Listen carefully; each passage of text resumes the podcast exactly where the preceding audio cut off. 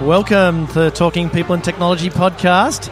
My name's David Guazzarotto, and uh, we're coming at you live here in the lunch break of day one here at the HR Tech Fest conference in Sydney. And I'm very pleased to have with me my partner in crime, Scott Wilson. Hello, David. How are you doing, mate? Doing very, very well. Managed to have some lunch yet? Uh, no, haven't managed to get to a table yet, but there's some very important people having there, so we'll wait until they're all, all back in their next sessions. There are some very hungry delegates out there at the moment. Indeed. Um, and we are very fortunate to be joined for this particular episode uh, by Amy Cropper from Amazon. How are you, Amy? Hi there. Thanks for having me. Great, great, uh, great to have you here. Uh, so you were uh, you presented this morning. I did, and I've got a session tomorrow as well. Oh, awesome! So how are you finding the conference this morning? It's great. Um, I had the chance to attend one eventful group uh, event in the U.S. last year. Oh, yeah? and I think they have just a great format, very Yeah. informal. Um, I like the smaller. Uh, set of delegates and you know the opportunity to really network and get to know people over the two days so that's always the most valuable piece for me Yeah, no, it's a very uh, it's, it's quite an intimate conference. It's uh, Yeah. it's good. Yeah. So um, uh, you're uh, you're in the uh, bot chatbots and AI session this morning with Robin Schooling. Mm-hmm. So uh, just talk us through some of the uh, the topics that you guys went through.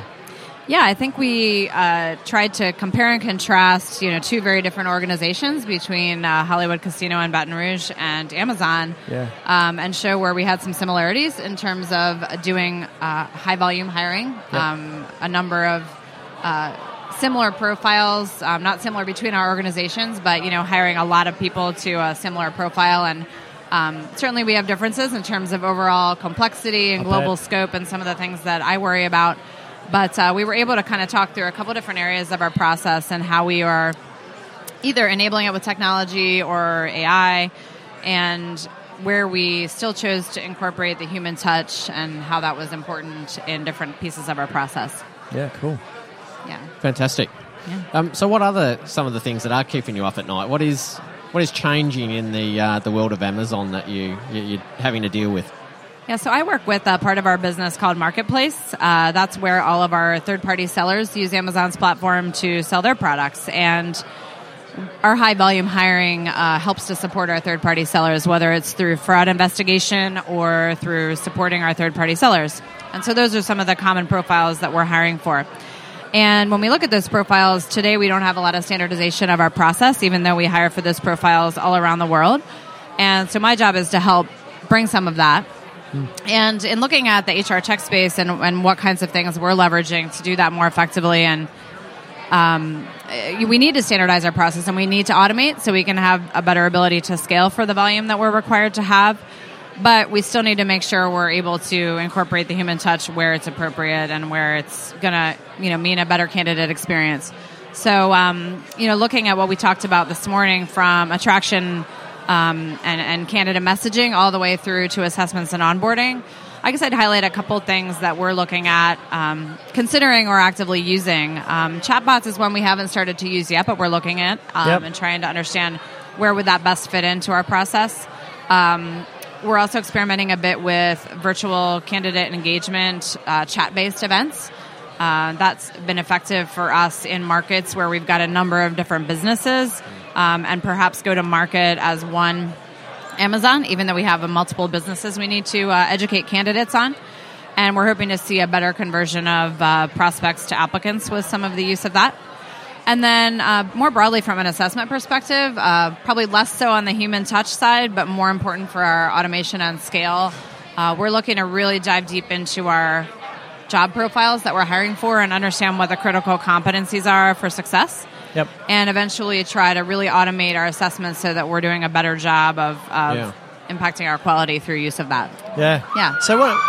Whoa, we got a bit of excitement behind us on the Oracle stand. Well, that's the a, crowd goes wild. That doesn't happen very often, does it?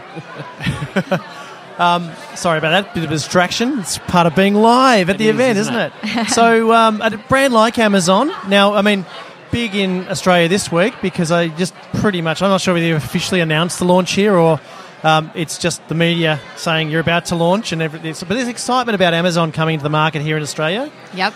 Um, in, in terms of talent acquisition, does that brand help you or hinder you in terms of being able to bring you know, attract the right people in the first place? I mean, I think I think Amazon has a, a strong brand and a pretty well respected brand, and, and you know, like every company, you know, there's there's pros and cons and, and different messaging out there, but um, I think we have a really unique company culture that appeals to a lot of people. Um, you know, it's a company of builders. It's a company where experimentation and innovation is very much a part of our fabric, um, and that's what attracted me and what I really enjoy about being here. So I'm. Yeah.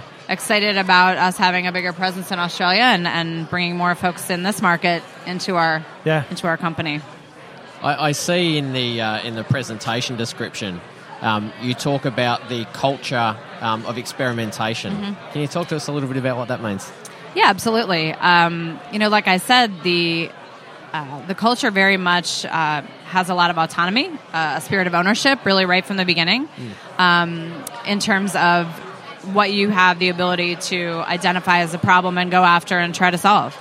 And in some of my previous companies, uh, I didn't feel that I had as much ability to make an impact as I do in my role at Amazon. And I think that's really not just me, but it's really um, the culture of Amazon from top to bottom. Uh, that people should feel that ownership, regardless of their level or their job scope, um, to identify a problem and, and come up with ideas to go and solve it. And the experimentation is important because it helps us learn. We don't have to know everything about the way that it's going to go. We have to we have to build that learning along the way, and it's okay to fail and learn from that and, and go on. So that's really what it's about.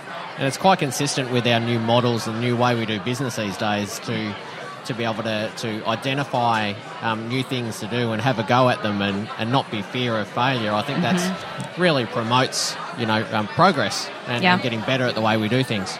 Yeah. Um, and I think where that starts to, to nicely translate is when you um, when you are looking at that employer brand scenario out in market. What we find with a lot of businesses is underneath that, after the employee or after the candidate experience has finished, you don't always see that culture translate into um, into what's happening on the floor. Sounds like you guys are doing a really good job at making that happen.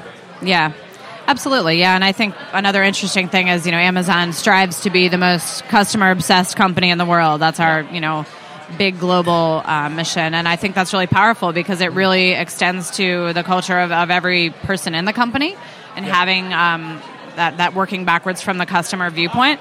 And I think that's really powerful when you think about recruiting and talent acquisition.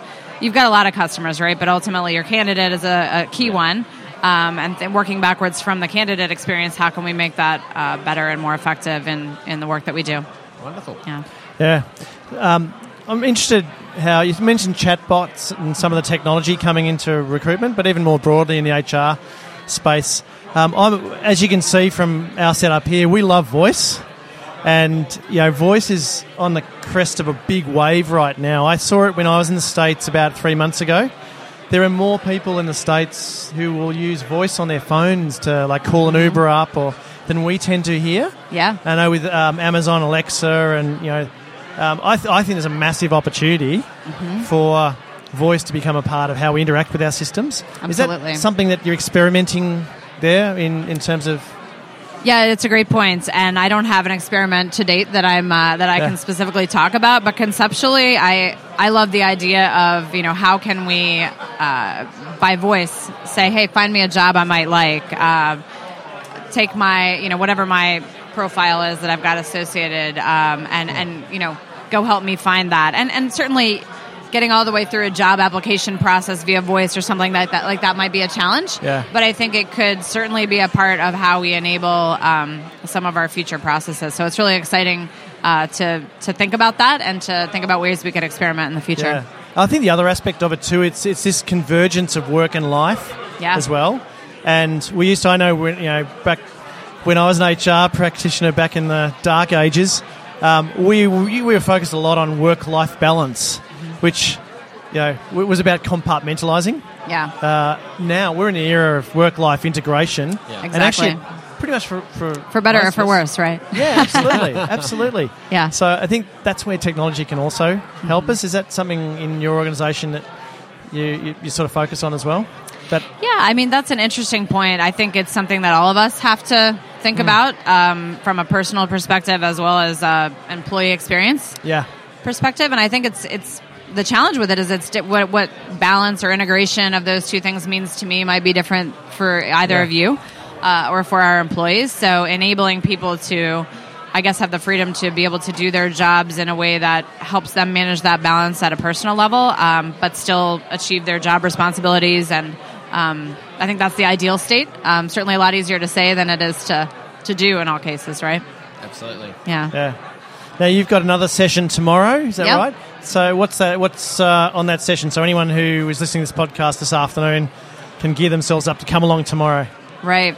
So uh, we touched on it a little bit when Scott asked me about the culture of experimentation at Yep. Amazon. So it's not necessarily a session just focused on that. It's really intended to be an interactive discussion.